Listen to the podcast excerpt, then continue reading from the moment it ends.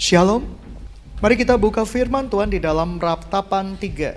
Saya bacakan Ratapan tiga ayat pertama. Akulah orang yang melihat sengsara disebabkan cambuk murkanya.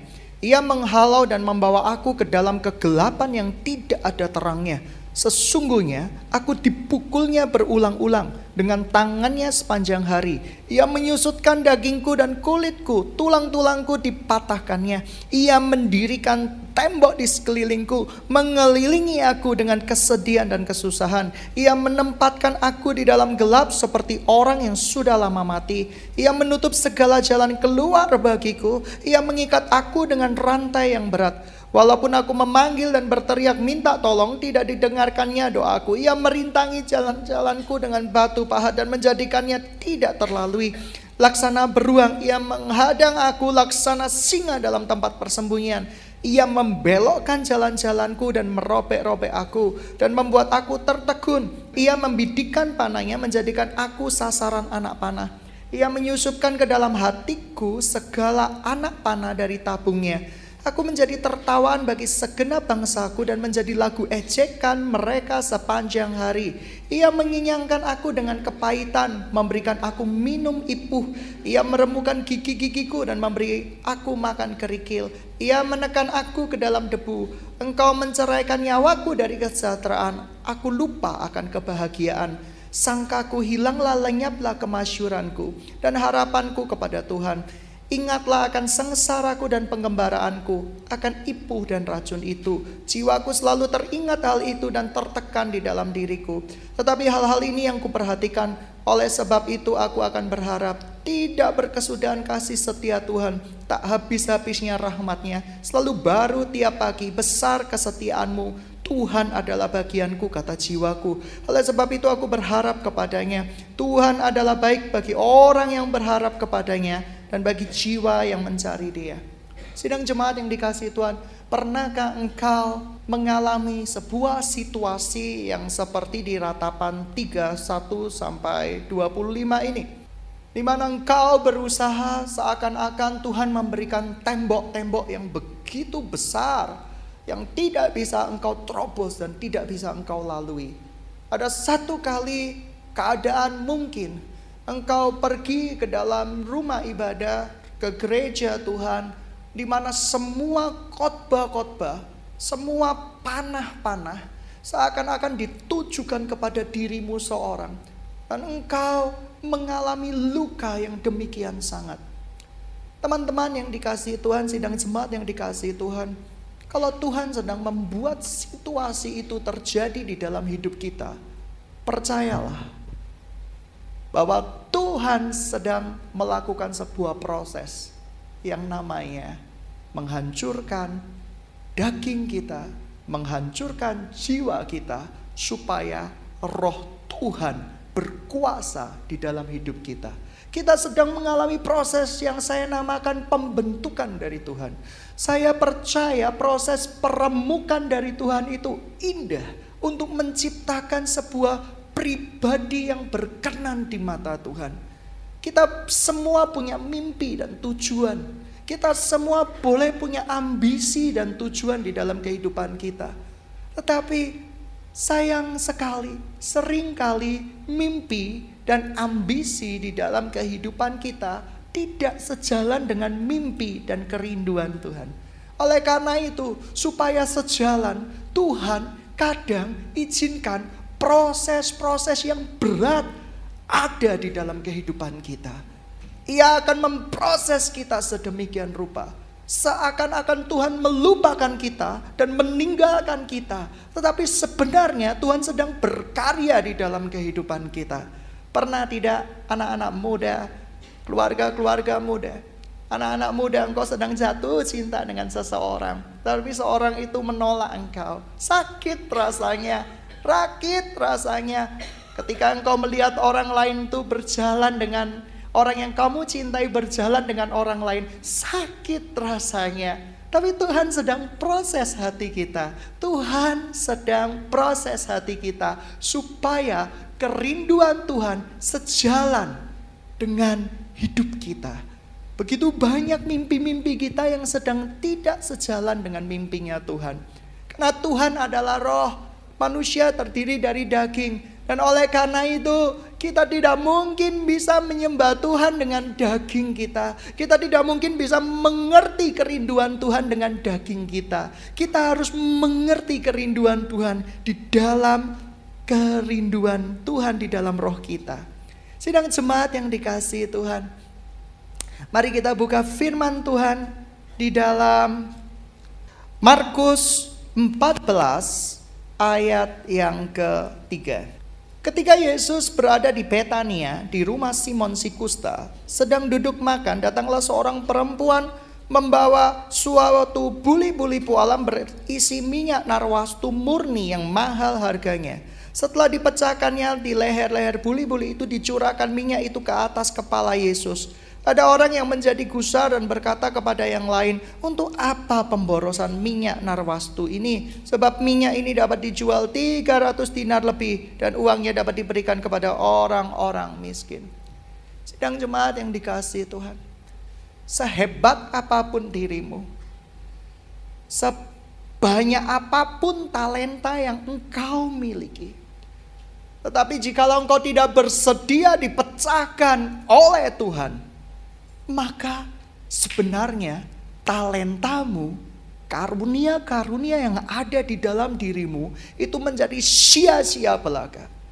Minyak narwastu tidak akan memancarkan keharuman yang luar biasa harumnya ketika minyak itu hanya ditaruh di dalam sebuah botol. Botol itu harus dipecahkan supaya keharuman itu keluar. Demikian juga dengan hidup kita. Kalau kita tidak di, mengalami proses pembentukan oleh Tuhan dan peremukan oleh Tuhan, maka sesungguhnya minyak yang berbau harum yang ada di dalam diri kita tidak mungkin bisa keluar. Mari anak-anak Tuhan, kita sebagai anak-anak Tuhan, kita jangan pernah menjadi orang-orang yang tidak pernah mengalami kebenaran firman Tuhan. Engkau hanya menjadi calo-calo Alkitab. Tahu nggak calo-calo Alkitab? Pada masa saya kecil, ibu saya membawa saya ke stasiun kereta api. Pada waktu liburan, saya ingat persis, kereta api zaman dahulu berbeda dengan zaman sekarang. Sehingga kami perlu berdesak-desakan dan kadang tidak membawa tiket. Oleh karena itu, ibu saya membeli dari calo-calo tiket. Dan kadang calo-calo tiket itu gombalnya luar biasa. Naik kereta api ini saja, kamu akan punya tempat sendiri. Kereta api ini full dengan A C dan full dengan begitu banyak perlengkapan lainnya. Dan begitu kita masuk, tidak ada A C, tidak dapat kursi. Kita semua harus berdiri sampai pergi ke sebuah kota. Dan itu mengerikan sekali. Sidang jemaat yang dikasihi Tuhan, calo-calo Alkitab memberitakan firman Tuhan tapi tidak pernah mengalami kebenaran firman Tuhan. Seperti calo-calo kereta api, mereka berbicara tentang naik kereta api, tetapi mereka tidak pernah naik kereta api. Mereka memasarkan kereta api, tapi mereka tidak pernah tinggal di dalam kereta api, merasakan kereta api tersebut. Seringkali anak-anak Tuhan secara tidak sadar menjadi calo-calo Alkitab, tetapi tidak menjadi pelaku-pelaku kebenaran firman Tuhan. Saya tidak pernah mau hidup saya menjadi calo-calo Alkitab.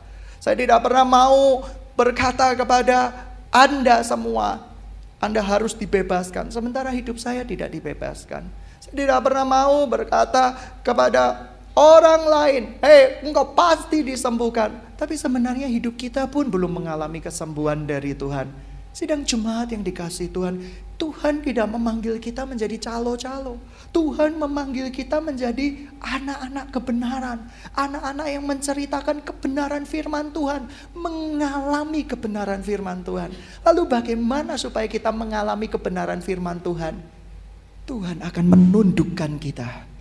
Tuhan akan menundukkan ego pemikiran kita. Diratapan dengan jelas sekali. Kalau Anda mengalami sebuah situasi, jalanmu terasa ditutup oleh Tuhan. Kamu mengalami situasi seakan-akan engkau tidak bisa bebas bergerak. Seakan-akan engkau tidak bisa melangkah kemanapun. Tuhan sedang memproses kita. Tuhan sedang berusaha meremukkan kita supaya mimpi Tuhan menjadi mimpi kita. Seringkali kita melihat rumput tetangga lebih baik.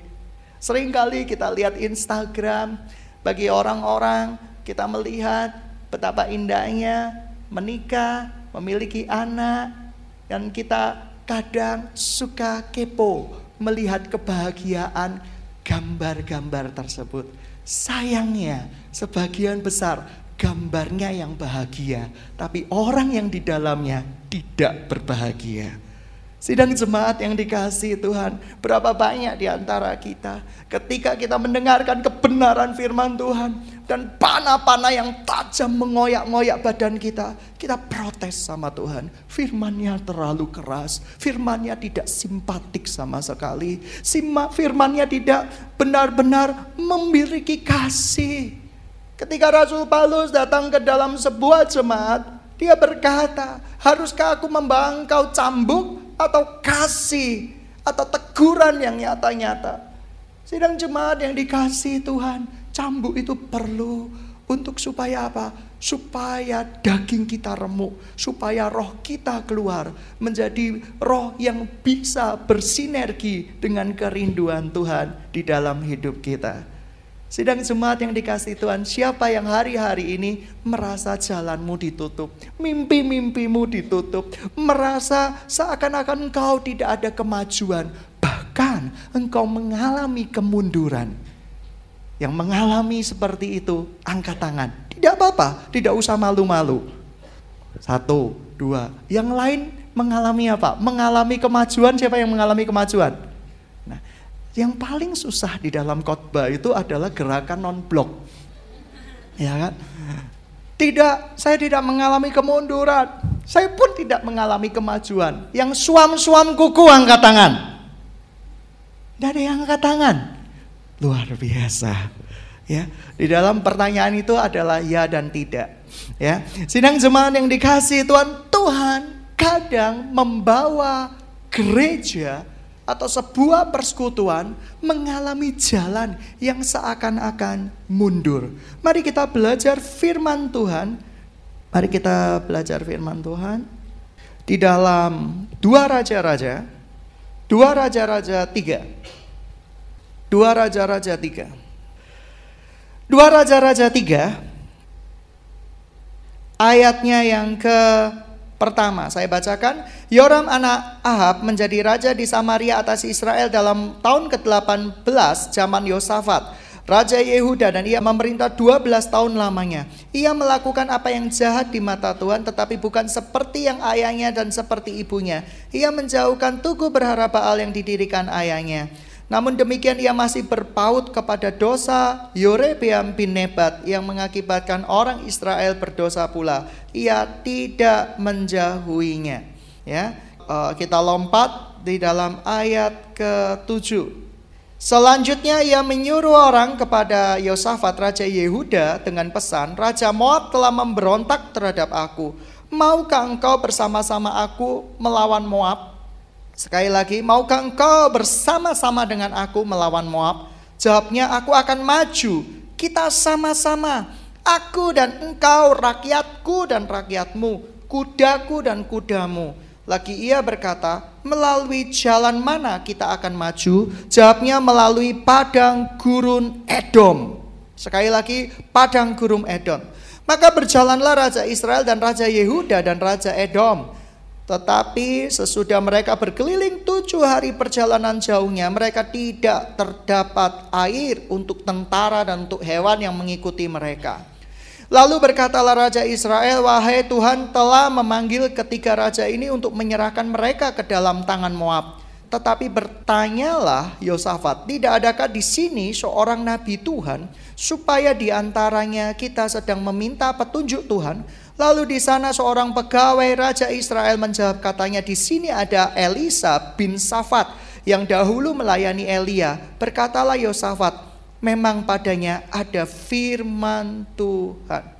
Sidang jemaat yang dikasihi Tuhan, sebuah permasalahan terbesar ketika gereja Tuhan tidak pernah mau bangkit di dalam sebuah kondisinya. Sebuah permasalahan besar ketika anak-anak Tuhan tidak mau bangkit melawan keadaan yang sedang ia alami sekarang. Oleh karena itu, firman Tuhan berkata, maukah engkau berperang bersama-sama dengan aku untuk melawan sebuah situasi yang tidak enak, situasi yang dekat dengan penjajahan, situasi yang hmm, tidak ada apapun yang terjadi. Lalu dikatakan di sini, bagaimana kita akan maju melalui padang gurun Edom. Ini bukan maju namanya, tapi mundur namanya. Sedang jemaat yang dikasihi Tuhan, Tuhan seakan-akan memberikan jalan kemunduran buat sebuah pelayanan, sebuah gereja Tuhan, untuk anak-anak Tuhan, untuk memenangkan pertandingan. Mari kita lanjut ayat berikutnya. Tetapi Elisa, berkatalah Elisa kepada Raja Israel, apakah urusanku dengan engkau? Pergilah kepada para nabi ayahmu dan kepada para nabi ibumu. Jawab Raja Israel kepadanya, jangan begitu. Sebab Tuhan memanggil ketiga raja ini untuk menyerahkan mereka ke dalam tangan orang Moab. Berkatalah Elisa, demi Tuhan semesta alam yang hidup di hadapannya, aku menjadi pelayan. Jika tidak karena Yosafat Raja Yehuda, maka sesungguhnya aku tidak akan memandang dan melihat kepadamu. Maka sekarang jemputlah bagiku seorang pemetik kecapi. Pada waktu pemetik kecapi itu bermain kecapi, maka kekuasaan Tuhan meliputi dia. Sidang jemaat yang dikasihi Tuhan. Pertama, ketika engkau mengalami proses peremukan dari Tuhan, engkau cuma punya dua pilihan. Kamu tinggal di dalam peremukanmu, kamu sakit hati kepada Tuhan, dan engkau akan mati secara rohani. Atau dua, engkau rela diremukan oleh Tuhan. Tetapi proses diremukan oleh Tuhan adalah sebuah proses yang kelihatannya berjalan mundur. Tapi sesungguhnya Tuhan perintahkan kita untuk lebih maju. Ini strategi Tuhan yang luar biasa. Tuhan tidak akan melanjutkan cerita peremukan jikalau engkau berkata kepada Tuhan, sudah Tuhan, cukup, aku tidak mau kau remukan lagi, sudah selesai, aku tidak mau lagi. Tetapi Tuhan mencari anak-anaknya dan gereja Tuhan yang berkata, oke Tuhan, aku mau, aku siap berperang bersamamu dalam proses peremukan ini. Dan yang kedua, mereka mencari wajah Tuhan. Seringkali di dalam proses peremukan di dalam kehidupan kita, kita cari saran-saran motivator. Kita cari saran-saran yang menyenangkan, yang menghibur daging kita. Tetapi apa yang terjadi?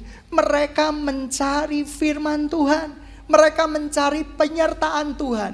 Dan mereka mengalami proses penghinaan. Saya tidak bisa bayangkan orang yang tinggi harga dirinya, dan di tempat ini misalnya ada nabi Tuhan dan berkata, ngapain kamu datang ke sini? Ngapain? Pergi sana ke nabimu. Ngapain datang ke sini? Orang yang belum diproses Tuhan akan berkata, gak kesini gak paten. Ya sudah, aku tersinggung. Keluar. Dan dia tidak dapat apa-apa. Tetapi apa yang terjadi? Nabi Elisa memberikan sebuah tes dasar, yaitu tes kerendahan hati. Bisa nggak orang ini dipakai Tuhan? Bisa nggak orang ini diremukan oleh Tuhan? Dan raja ini menjawab, jangan begitu. Ini pernyataan rendah hati. Saya tidak tahu kalau rajanya ini ngamuan, tersinggungan. Di hadapan Nabi Elisa, ia akan memecahkan, ia memecahkan semua barang yang di rumah Nabi Elisa, ditendangi semua. Apa-apaan kamu? Aku raja. Ayo kita tengkar, ayo kita bergumul. Puji Tuhan, kerendahan hati itu penting di dalam kehidupan anak-anak Tuhan. Kita ulang ayat lima belas, maka sekarang jemputlah bagiku seorang pemetik kecapi. Pada waktu pemetik kecapi itu bermain kecapi, maka kekuasaan Tuhan meliputi dia. Teman-teman yang dikasihi Tuhan, kamu percaya bahwa ketika kita menyembah Tuhan di dalam roh dan kebenaran, Tuhan menguatkan roh kita. Kita harus berdiri di atas firman Tuhan, bukan asumsi-asumsi. Oleh karena itu, semua asumsi kita harus tunduk kepada teks firman Tuhan. Dan oleh karena itu, saya menundukkan kepandaian saya, kepintaran saya, bahwa teks firman Tuhan mengatakan bahwa apa yang kita alami di zaman lampau, zaman sekarang, dan zaman akan datang, bahwa Tuhan Yesus tidak berubah. Artinya apa? Kesembuhan masih terjadi sampai sekarang ini. Mujizat terjadi sampai sekarang ini. Karena Tuhan Yesus tidak pernah berubah. Demikian juga di dalam menyembah Tuhan. Saya menyembah Tuhan di dalam roh dan kebenaran. Gereja ini percaya dengan bahasa lidah sebagai tanda.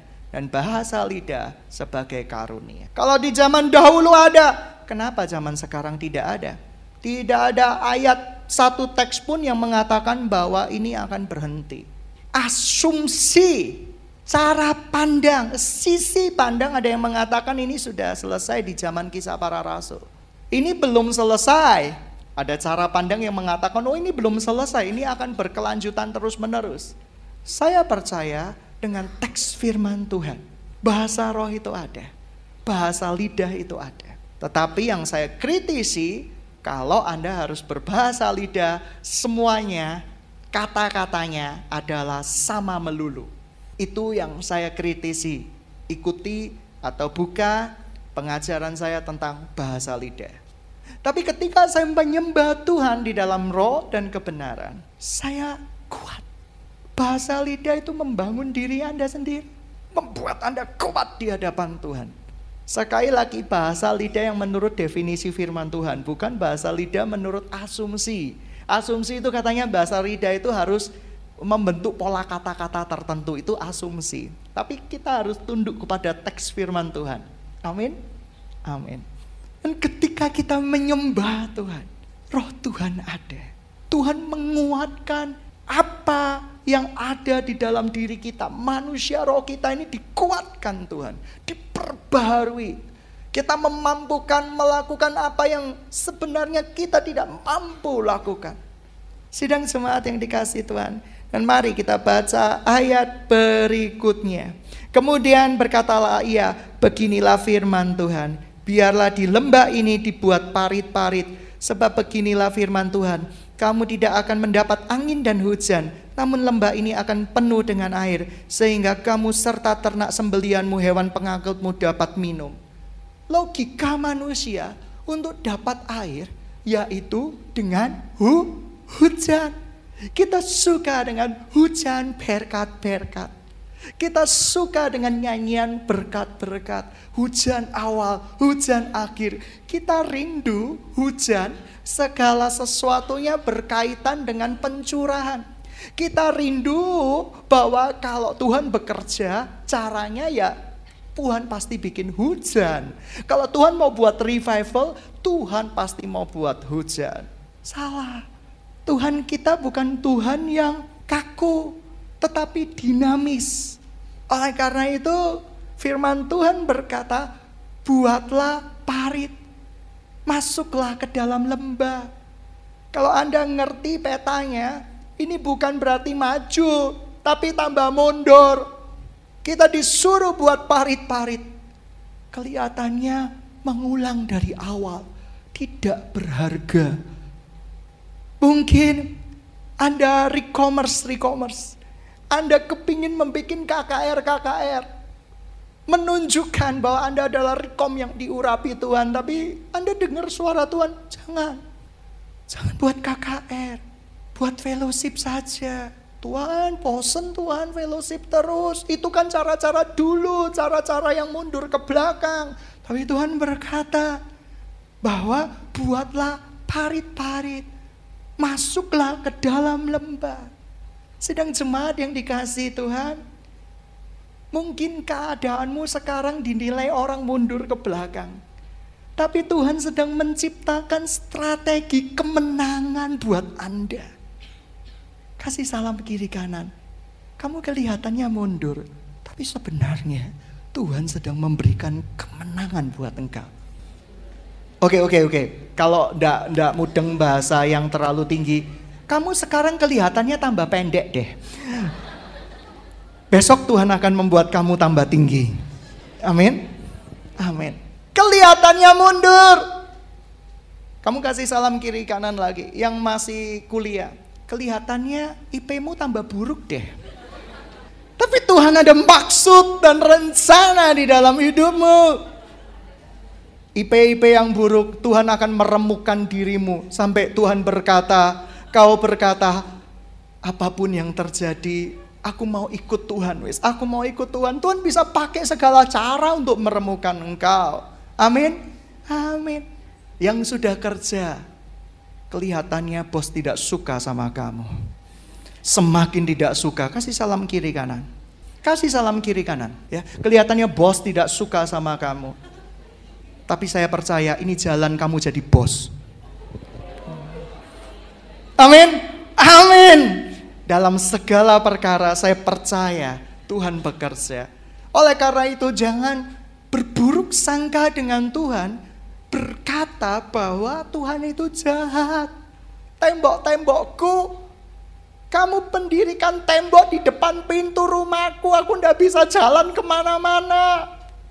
Kalau engkau sedang mengalami proses peremukan sama Tuhan, hai anak-anak yang masih kuliah, hai anak-anak yang dewasa muda, engkau mengalami peremukan. Apa sih masalah anak-anak yang kuliah jatuh cinta? Engkau melihat orang yang paling kau cintai berjalan dengan seseorang, hatimu itu terasa pilu, pilu, sedih, remuk, ya kan? Dan pijetan-pijetan alat Jepang pun tidak bisa mengalahkan keremukan hatimu. Engkau begitu sakit, engkau begitu tidak bisa lagi untuk tertawa. Tapi Tuhan sedang meremukkan dirimu, Tuhan sedang memproses dirimu. Begitu engkau teriak-teriak seperti orang kesetanan, aku cemburu, aku cemburu, aku cemburu. Saat itu Tuhan tidak bekerja di dalam hidupmu. Tapi kalau engkau berkata, yes Jesus, aku memang cemburu, aku memang sakit hati, tapi aku tahu bahwa engkau tahu yang terbaik engkau buat aku. Walaupun di mataku dia adalah itik yang baik hati, mungkin di matamu dia itik yang buruk rupa. Saya tahu Tuhan, jangan pakai istilah gitu ya, itu namanya menyakiti orang lain. Ya kan? Enggak, kamu harus berdoa buat dia. Tuhan, aku tahu Tuhan. Dia akan mendapatkan yang terbaik, sedangkan aku akan mendapatkan engkau Tuhan. Wah, sidang jemaat yang dikasih Tuhan, di proses Tuhan itu nggak pernah enak. Siapa bilang proses itu enak? Nggak pernah enak. Kamu tahu? Saya pernah lihat film-film di biara Shaolin. Mereka yang rambutnya gundul-gundul itu, cara mereka supaya mereka bisa mendapatkan kekuatan kakinya lincah itu gimana? Setiap hari kakinya dipasang beban, dipasang besi. Dan itu terjadi berbulan-bulan, bertahun-tahun, bahkan puluhan tahun. Dan Tuhan kadang bawa diri kita membawa beban-beban yang Tuhan izinkan di dalam kehidupan kita. Sehingga suatu saat ketika sang biksu Shaolin ini kakinya dilepaskan beban-bebannya, terbang men. Dia bisa melompat kemana kemari. Kalau dia menyanyikan lagu, ku kan terbang tinggi di awan, dia akan melompati apa ya? genting-genting rumah, dia akan melewati atap-atap rumah sambil terbang karena kakinya sedemikian terlatih. Oleh karena itu jangan marah kalau Tuhan seakan-akan mengirimkan beban di kakimu, mengirimkan beban di pundakmu, seakan-akan Tuhan tidak sayang kepada engkau. Tapi di Ratapan, namanya kitab Ratapan, penuh meratap gitu ya. Lihat, mereka tahu bahwa Tuhan menyertai dan Tuhan ada maksud di dalam kehidupan kita. Sedang jemaat yang dikasih Tuhan, kalau kamu sedang dikasih beban-beban di kakimu, percayalah Tuhan melatih kamu untuk meringankan tubuh, untuk bisa terbang. Supaya apa? Supaya rencana Tuhan tergenapi di dalam hidupmu. Mari kita buka ayat berikutnya.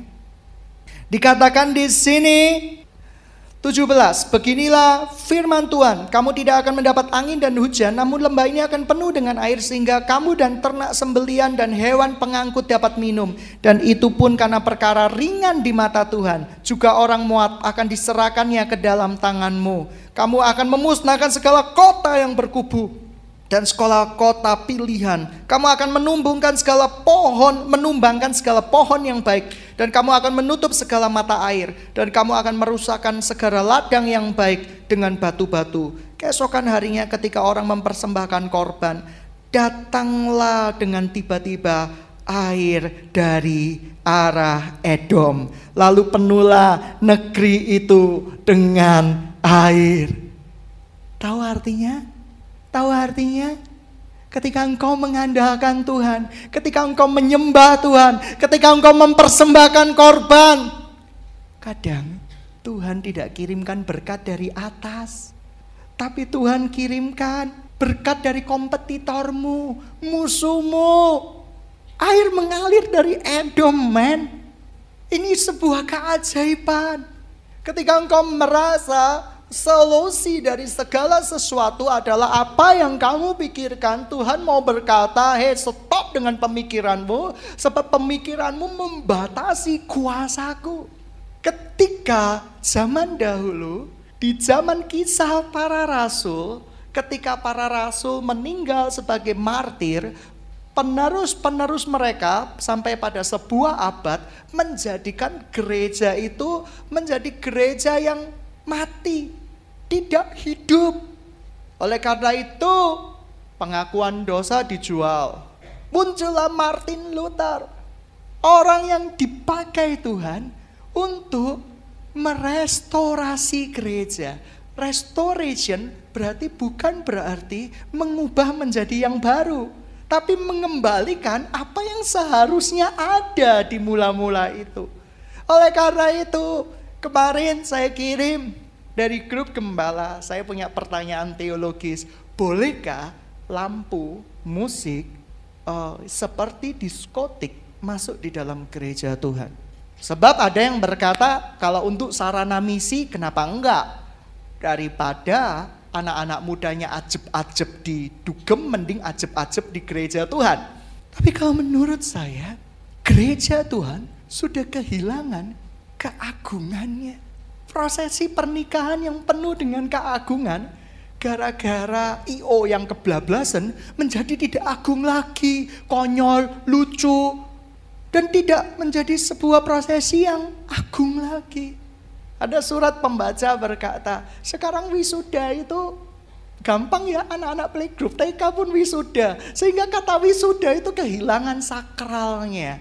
Sehingga anak-anak yang di perguruan tinggi yang gak kunjung wisuda-wisuda, dia berkata di dalam hatinya, sudah tuh waktu S M A, sudah tuh di waktu S M P, sehingga tidak ada sebuah nilai sakralitas lagi. Saya sependapat sebagian dengan orang ini. Sidang jemaat yang dikasihi Tuhan, ketika gereja Tuhan kehilangan kesakralannya, lagu-lagu gereja kehilangan kesakralannya atau nilai-nilai penyembahan keagungan Tuhan, sesungguhnya dunia sudah masuk di dalam gereja Tuhan. Dan ketika dunia sudah masuk di dalam gereja Tuhan, maka sebenarnya gereja akan menjadi kedagingan. Sidang jemaat yang dikasihi Tuhan, roh penurut, daging itu lemah. Oleh karena itu, boleh lampu, boleh musik, tetapi musiknya, beat-beatnya tidak boleh menghilangkan nilai kesakralan kepada Tuhan. Sidang jemaat yang dikasihi Tuhan, ada lagu-lagu yang sangat terkenal di dunia, seperti Gangnam Style, dibuat beat-beatnya itu. Oh Yesus baik, dum dum dum. Kira-kira kau suka tidak? Oh Yesus sangat baik, dum. Loh, itu kenyataan. Lalu di dalam benakmu gimana? Tuhan Yesus menari seperti Gangnam Style? Yeah, gereja sudah kehilangan kekudusannya, gereja sudah kehilangan keagungannya. Oleh karena itu, Tujuan Tuhan buat gereja ini merestoration. Restoration adalah mengembalikan yang sesuai dengan apa yang Tuhan inginkan pada mula-mulanya. Kasih salam kiri kanan. Tuhan mungkin gak kirimkan hujan buat engkau, tapi yang penting ada air. Dan bukan hanya air, tapi air bahmen. Dan ketika Tuhan mau memberkati hidupmu, Tuhan tidak pakai cara-cara yang kamu pikirkan. Yang kamu pikirkan adalah selalu yang muluk-muluk. K K R, maju ke depan. Psss. Lalu dengan tangan di belakang, dikibaskan mic. Jatuh semua gitu ya. Uh, ini terobsesi film-film zaman dahulu, kungfu gitu ya. Gitu ya, seperti itu, uh, rebah semua. Kita diurapi Tuhan. Eh, stop dulu. Tuhan mungkin tidak pakai cara-cara seperti itu, tapi Tuhan memakai cara-cara yang berbeda. Saya percaya di benak para prajurit raja-raja itu, ini aneh Nabi Elisa. Kita ini kurang air. Salah satu, satu, satu-satunya cara untuk mendatangkan air di padang gurun, bikin sumur seribu meter pun gak bakal ketemu air. Ini gila. Kenapa? Cara dapetin air kan dari atas dan dari bawah. Amin. Amin. Kamu masuk ke dalam perumahan yang tidak ada air, kamu gali sumur. Kalau rumahmu di padang gurun, kamu gali sumur berapa meter supaya dapat air? Ribuan meter pun tidak akan dapat. Tetapi Tuhan adalah Tuhan. Tuhan bertata di atas pujian umatnya. Kalau engkau sedang mengalami patah hati, hancur hati, nyanyi. Apapun yang terjadi di dalam hidupku, aku ingin berkata, Tuhan Yesus baik. Teman-teman yang dikasihi Tuhan, dan ketika kita menyanyikan puji-pujian itu, kita meninggikan Tuhan di atas semua masalah kita. Mujizat terjadi. Dan ketika kita belajar taat, sekalipun itu gila, bagaimana tidak gila strategi peperangan mundur ke padang gurun, buat parit, masuk lembah, ini apa-apaan. Ini strategi yang tergila yang pernah kita temui. Tetapi sidang jemaat yang dikasihi Tuhan, kalau Tuhan yang mengatakan, Tuhan akan menggenapi. Saya kasih salam kiri kanan. Kalau Tuhan mengatakan, Tuhan akan menggenapi. Kalau Tuhan berkata dia untukmu, maka dia akan untukmu. Dia siapa? Ya dia, dia, dialah. Amin, amin. Dan berikutnya, upah ketaatan adalah berkat. Ketika mereka taat membangun parit, sekalipun tidak ada hujan, tidak ada mata air, air mengalir dari Edom. Air itu justru mengalir dari musuh mereka. Dan prajurit itu menjadi begitu segar dengan air, dan musuh mereka kering. Oleh karena itu, kasihilah musuhmu, berdoalah buat menganiaya yang menganiaya kamu, karena suatu saat musuhmu yang akan memberikan berkat-berkat itu untukmu. Amin. Bukankah kekayaan fasik itu untuk orang-orang benar? Amin. Amin. Berikutnya, keesokan harinya, ya, ketika orang mempersembahkan korban, datanglah dengan tiba-tiba air dari arah Edom, lalu penuhlah negeri itu dengan air. Ketika itu didengar seluruh orang Moab bahwa ketiga raja itu telah maju memerangi mereka, maka dikerahkan semua orang yang masih sanggup menyandang pedang, bahkan orang-orang yang lebih tua juga. Kemudian mereka ditempatkan di tepi perbatasan. Keesokan harinya pagi-pagi, mata air bersinar atas permukaan air itu. Tampaklah kepada orang Moab itu bahwa air di sebelah depannya merah seperti darah. Lalu berserulah kepada mereka, itu darah. Tentulah raja-raja itu telah berbunuh-bunuhan, yang seorang membunuh yang lain. Sekarang marilah menjara, hei orang-orang Moab. Tetapi ketika mereka sampai ke perkemahan orang Israel, maka bangkitlah orang Israel itu, lalu memukul orang-orang Moab, sehingga mereka lari dari situ. Dan maka menjauhlah, menerobos ke dalam Moab, sambil menewaskan orang-orang Moab itu. Ini strategi dari Tuhan. Kamu tahu, Tuhan kirimkan air untuk memberkati pasukan yang ada, untuk memberikan kesegaran, tapi juga untuk memberikan sebuah strategi. Strategi apa? bahwa dipikirnya orang Israel itu sudah kalah. Buktinya sepanjang jalan mereka melihat darah. Lihat, ketika pikiran manusia berasumsi, maka sebenarnya mereka nggak bisa melihat apa yang ke depan. Dan memang tempat itu penuh dengan darah, parit-parit itu penuh dengan darah karena keajaiban yang dibuat oleh Tuhan. Dan mereka menyangka orang Israel ini tinggal tunggu waktu untuk mati. Tetapi apa yang terjadi? Tuhan membalikkan keadaan. Tuhan menghancurkan musuh-musuh. Oleh karena itu sidang jemaat yang dikasihi Tuhan, andalkan Tuhan. Lagu tadi, satu-satunya yang ku andalkan. Saya percaya hanya Yesus satu-satunya yang kita andalkan. Gereja ini mendapat sebuah kebenaran firman Tuhan, merestorasi kegerakan yang salah. Restorasi bukan membuat sesuatu yang baru, tetapi memurnikan apa yang sudah ada. Dan saya rindu banyak penyembah-penyembah Tuhan yang dalam roh dan kebenaran datang ke dalam gereja ini, memenuhi tempat ini. Mereka akan menyembah Tuhan di dalam roh dan kebenaran. Kita akan, saya percaya akan begitu banyak anak-anak muda yang walaupun tanpa musik yang ajib-ajib tadi, mereka akan datang dan menyembah Tuhan, memuliakan Tuhan, memenuhi bait Tuhan.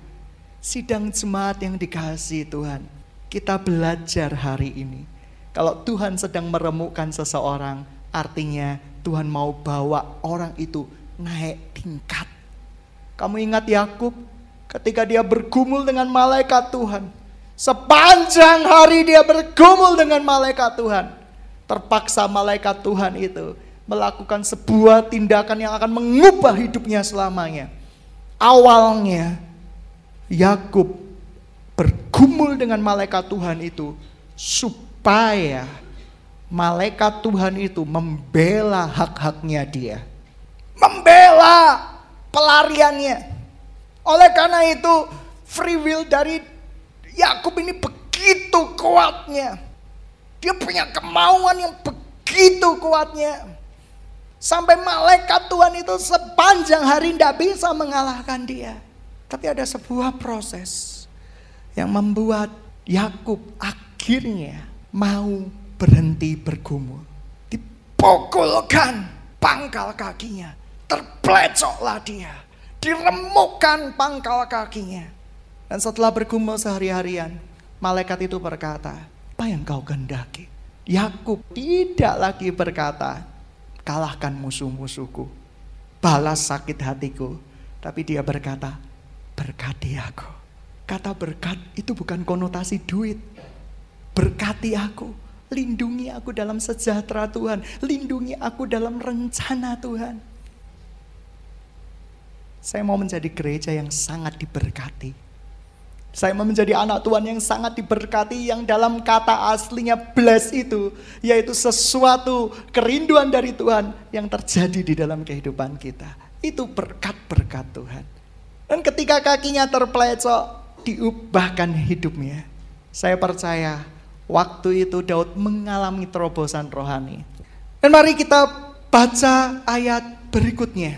Hari ini kita belajar banyak ayat. Kita baca di dalam Yohanes dua belas ayat yang ke dua puluh empat. Aku berkata kepadamu, sesungguhnya jikalau biji gandum tidak jatuh ke dalam tanah dan mati, ia tetap satu biji saja. Tetapi jika ia mati, ia akan menghasilkan banyak buah. Amin.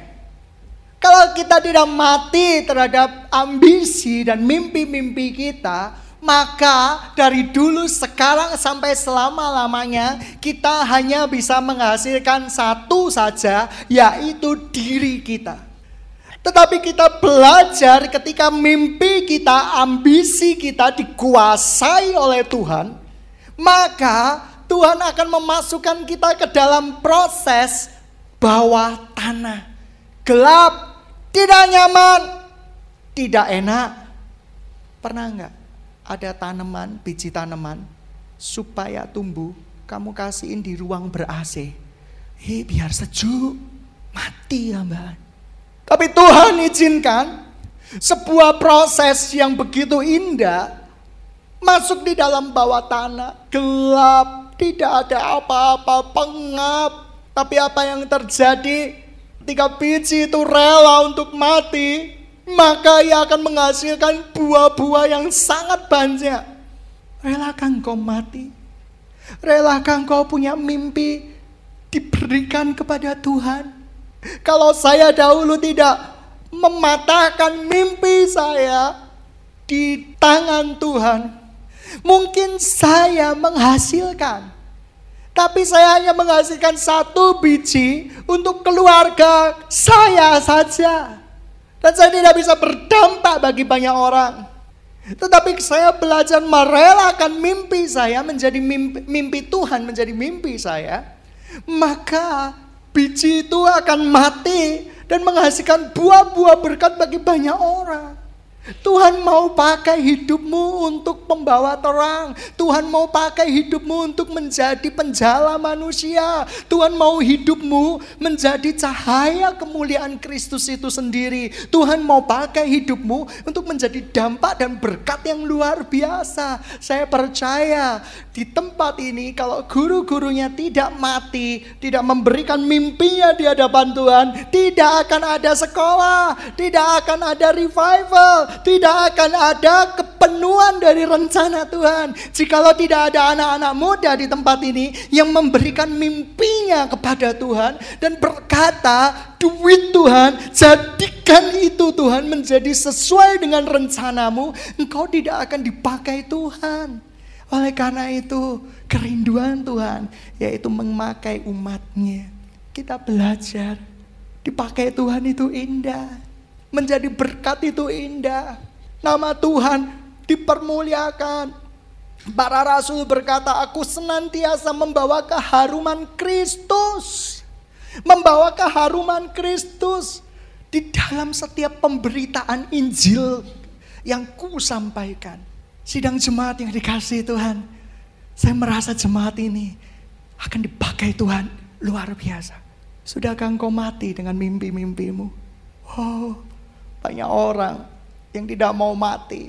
Banyak orang yang merasa bahwa aku sudah memberkati, aku sudah dipakai oleh Tuhan. Tapi engkau tidak berbuah. Mari kita berbuah. Hidup ini cuma sementara. Saya mau, selagi kita hidup adalah sebuah kesempatan emas supaya nama Tuhan dipermuliakan, supaya Injil damai sejahtera ini diberitakan sampai ke ujung-ujung bumi. Saya percaya apapun kita belajar dari teks kebenaran firman Tuhan. Oleh karena itu segala ilmu tafsir apapun harus tunduk kepada kebenaran firman Tuhan. Ada orang yang menafsirkan bahwa Tuhan sudah tidak bekerja di masa sekarang. Stop! Teksnya tidak mengatakan demikian. Asumsimu berdasarkan penemuan-penemuan di abad tiga belas mengatakan demikian. Tetapi firman Tuhan itu bukan firman Tuhan yang mati. Tapi firman Tuhan yang hidup dari zaman ke zaman. Ketika Ratapan, Tuhan seperti seorang pahlawan menancapkan busur tanahnya ke hatimu. Firman-Nya begitu kejam, melukai aku. Kata-katanya begitu keras. Ini hamba Tuhan gak simpatik sama sekali. Hidupmu terluka hebat. Tapi satu hal, firman itu sudah tertancap di dalam hatimu. Yang walaupun ketika ditancapkannya berdarah-darah dan penuh dengan emosi, penuh dengan luka. Tapi saya berdoa, Tuhan berdoa, firman yang ditancapkan di hati yang terluka itu suatu saat akan berbuah, berdampak dan menjadi berkat bagi banyak orang. Dan dirinya dibebaskan oleh kebenaran firman Tuhan. Tuhan sedang menanti kita. Oleh karena itu sidang jemaat yang dikasihi Tuhan, generasi jawaban doa bukan berarti mengubah kebenaran firman Tuhan, tapi mengembalikan keagungan firman Tuhan pada porsinya. Saya mau kasih tahu, tugas pemberitaan Injil adalah amanat agung Tuhan. Pergi jadikan semua bangsa murid Kristus, baptis mereka atas nama Bapa, Bapa, Putra dan Roh Kudus. Itu adalah ketetapan, itu adalah hukum, itu adalah kewajiban, itu bukan narasi yang menggugah semangat saja, tetapi itu adalah sebuah mandat yang harus kita pegang sebagai orang percaya. Gereja yang tidak memberitakan Injil ada gereja yang kedagingan. Gereja yang tidak memberitakan Injil adalah gereja yang tertidur. Tapi gereja yang memberitakan Injil yang lain dari firman Tuhan adalah gereja yang walaupun kelihatannya bangkit, tapi sedang menuju kepada penghakiman yang kekal. Sidang jemaat yang dikasihi Tuhan, mari kita menjadi gereja yang hidup. Gereja yang memberitakan kebenaran firman Tuhan. Api Roh Kudus yang membakar hidupmu, membakar hidup saya untuk pemberitaan firman Tuhan. Ketika firman Tuhan diberitakan, ada roh yang ada di dalam hidup kita. Itu seperti mendesak keluar. Seperti seakan-akan manusia roh kita diperkuat dari hari ke hari. Oleh karena itu, jangan lelah memberitakan kebenaran firman Tuhan dengan cara-cara yang membawa keharuman Kristus di dalam pemberitaan firman Tuhan. Jangan sampai Kristus dihujat dengan cara-cara yang salah. Jangan sampai Kristus dihujat dengan cara-cara yang paksa. Jangan sampai Kristus dihujat dengan cara-cara yang licik. Tetapi membawa keharuman Kristus. Sudahkah Anda selamat? Sudahkah Anda mau memberi, menerima Yesus sebagai Tuhan dan Juru Selamatmu? Martin Luther, para reformis-reformis memberitakan Injil dengan gagah berani. Oleh karena itu, kita tundukkan pengetahuan kita di atas teks firman Tuhan. Segala suatu pengetahuan yang menjahili firman Tuhan harus kita tundukkan. Firman Tuhan berkata, pergi jadikan semua bangsa murid Kristus.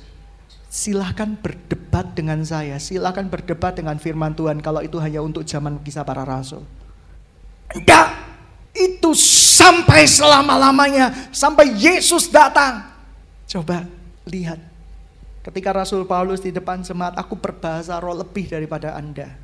Lalu apakah karena kita tidak boleh berbahasa lidah di depan jemaat, lalu kita tidak berbahasa lidah? Bahasa lidah sebagai karunia, memang hanya karunia. Artinya nggak mesti kamu dapat. Tetapi sebagai tanda orang percaya, kamu semua ada. Belajar menyembah Dia di dalam roh dan kebenaran. Belajar ditundukkan oleh rencana Tuhan. Ketika engkau berdoa, engkau mengerang, engkau menangis, mengucapkan kata-kata yang tidak terucapkan, yang tidak dimengerti oleh orang lain. Sebenarnya, engkau sudah berdoa kepada Tuhan. Yang gereja ini tentang yaitu bahasa roh bisa diajar, karunia bahasa roh bisa diajar. Yang gereja ini tentang bahwa bahasa roh harus membentuk pola kata-kata tertentu yang tidak ada di teks Alkitab. Sidang jemaat yang dikasihi Tuhan, air matamu ketika mengalir, rohmu berbicara kepada Tuhan. Ketika engkau menyembah, ada action, ada pergumulan yang kamu serahkan kepada Tuhan, rohmu berbicara kepada Tuhan. Ada sebuah kejadian yang tidak mungkin kita bisa ulangi. Lidah-lidah api turun. Shh, turun. Kalau ada lidah-lidah api turun, itu nyata. Seringkali kita tahu berita sesuatu. Saya dulu pernah salah khotbah. Lebih baik apa ya, seorang kaya masuk ke dalam lubang jarum. Karena saya membaca buku, teks buku bukan teks firman Tuhan. Teks buku bahwa ada seorang yang pernah pergi ke Israel, katanya lubang jarum itu ya seperti apa ya, sebuah pintu yang namanya lubang jarum. Padahal pintu itu ada baru beberapa abad setelah firman Tuhan itu ada.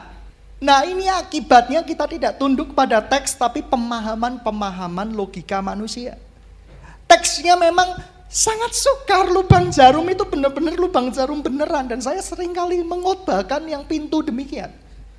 Karena apa? Karena saya merasa bahwa itulah yang logika yang paling masuk akal. Logika kita harus takluk kepada firman Tuhan. Amin? Amin. Oleh karena itu, lidah-lidah api mungkin sudah tidak ada lagi. Yaitu sebuah peristiwa prerogatifnya para rasul. Untuk menerima lidah-lidah api itu sehingga mereka berkobar. Tetapi lidah-lidah api dalam bentuk yang berbeda. Api Roh Kudus yang membakar engkau untuk memberitakan Injil masih ada sekarang sampai selama-lamanya. Sampai Injil diberitakan ke segala makhluk, ke ujung-ujung bumi. Roh Tuhan akan bekerja. Roh Tuhan akan berbicara. Oleh karena itu, stop dengan gereja yang suam. Gereja yang tidak mau melakukan kebenaran-kebenaran firman Tuhan. Gereja yang mengagung-agungkan pengetahuan, tapi tidak memiliki api daripada Roh Kudus. Sedang jemaat yang dikasihi, api itu hanya muncul ketika dirimu menjadi minyak. Dirimu diperas oleh Tuhan, menjadi minyak yang membakar. Saya percaya, ketika kita izinkan diri kita diremukkan, buli-buli itu dipecahkan, minyak itu akan keluar. Dan api itu akan membakar di dalam kehidupan kita lebih dahsyat lagi. Oleh karena itu sidang jemaat, hari ini Tuhan punya mandat buat kita semua. Restorasi gereja Tuhan. Kembalikan kedudukan dan kedaulatan Tuhan pada tempatnya. Kembalikan kedudukan Anda sebagai orang percaya pada tempatnya. Gereja ini bukan ministry saya, tetapi ministry Anda dan saya. Gereja ini adalah pelayanan Anda dan saya, bukan pelayanan saya sebagai seorang hamba Tuhan di mimbar, tapi pelayanan kita semua sebagai orang percaya. Oleh karena itu gereja Tuhan harus direstorasi, kembalikan Injil kepada tempatnya. Pemberita-pemberita Injil, dulu saya berpikir bahwa tugas mendirikan gereja adalah tugas hamba Tuhan. Salah. Coba baca firman Tuhan. Itu tugas kita sebagai orang percaya. Dan tugas kita sebagai orang percaya yaitu ministry Tuhan terjadi dan masuk di dalam kehidupan kita. Hari-hari ini kita sedang mengalami sebuah zona yang mengerikan. Begitu banyak hamba Tuhan yang bernubuat tapi tidak tunduk kepada teks firman Tuhan. Begitu banyak anak-anak Tuhan yang mendapat mimpi dan penglihatan yang seharusnya tunduk kepada firman Tuhan. Artinya apa? Sejalan dengan firman Tuhan. Tetapi memberikan mimpi-mimpi yang menyimpang. Dan sesungguhnya guru-guru palsu upahnya sudah dekat. Dan jangan pernah menjadi guru palsu. Guru palsu itu kayak gini loh definisinya. Kamu tahu itu salah, tapi kamu berusaha mengeksposisi untuk kepentingan dirimu sendiri, itu guru palsu. Tapi ada guru-guru yang sebenarnya nggak sengaja karena nggak tahu menceritakannya. Saya berdoa supaya Tuhan membukakan pikirannya. Sidang jemaat Tuhan, siapa yang mau dipakai Tuhan menjadi alat kemuliaan Tuhan? Angkat tangan. Serius, mau dipakai Tuhan untuk alat kemuliaan Tuhan? Kita bangkit berdiri bersama-sama. Pemain musik maju ke depan. Sidang jemaat yang dikasihi Tuhan, saya percaya Roh Kudus adalah pribadi Tuhan. Yang saya tidak percaya bahwa pribadi Tuhan bisa disalurkan dengan cara-cara yang tidak pantas. Yang saya tidak percaya bahwa pribadi Tuhan itu kayak dikendalikan oleh manusia, itu yang saya tidak percaya. Tapi harusnya pribadi Tuhan itu mengendalikan hidup kita. Kenapa kadang saya menentang khotbah-khotbah kesembuhan? Sebentar ini, Roh Kudus itu bisa ditiup. Artinya apa? Manusia, saya lebih berkuasa daripada Roh Kudus itu. Ngerti maksud saya? Roh Kudus bisa diperintah-perintah. Itu nggak ada di Alkitab. Coba lihat, walaupun efek dramatisirnya itu hebat, ketika disembur itu jatuh, entah itu karena bau nafas atau apapun saya juga nggak jelas. Tapi itu salah. Itu tidak Alkitabiah. Tetapi Roh Kudus bisa merebahkan orang, itu benar. Tapi Roh Kudus bukan hamba Tuhan tersebut. Sidang jemaat yang dikasihi Tuhan, gereja Tuhan harus mengalami restorasi. Hati saya perih ketika gereja Tuhan penuh dengan musik yang sebenarnya bukan berasal dari Tuhan. Nada-nadanya itu membuat kita menggerakkan kaki kita, daging kita. Lalu apa gunanya musik itu diciptakan? Musik itu diciptakan untuk menyembah Tuhan di dalam roh dan kebenaran. Itu keluar dari kerinduan yang sangat untuk keagungan Tuhan. Kalau kamu tahu Daud, Daud itu menari seperti orang gila. Tetapi Daud tidak gila. Tapi tarian-tarian Daud bukan seperti orang gila. Karena pada waktu zaman itu menarinya memang seperti itu. Tapi dia berbicara kerinduan Tuhan. Kalau kita pahami teks secara sebagian, kalau Daud aja boleh ajeb-ajeb, kenapa kita tidak ajeb-ajeb? Sukacita Tuhan ketika anak-anaknya mau mendengarkan kebenaran firman Tuhan. Siapa yang mau? Tuhan, aku mau Tuhan. Ministrimu terjadi di dalam hidupku. Aku akan dirikan gerejamu. Angkat tangan. Ini panggilan buat engkau dan saya. Tugas mendirikan gereja bukan tugas saya saja, tapi tugas engkau dan saya. Kita dipanggil untuk melayani Tuhan. Tapi tidak banyak yang mau mati. Tidak banyak yang mau mati buat Tuhan. Ada yang ada dalam bagaimana hidup untuk dirinya sendiri, untuk keluarganya. Tidak ada yang mau mati buat Tuhan. Tidak ada yang mau menjadi buli-buli yang terpecahkan. Tidak ada yang mau yang menjadi benih yang ditanamkan di dalam tanah tersebut. Hari ini siapa yang mau berkata sungguh-sungguh, aku mau mati Tuhan, aku mau mati, aku mau diremukkan Tuhan, supaya mimpi-mimpimu yang jadi di dalam hidupku. Kita angkat tangan sama-sama.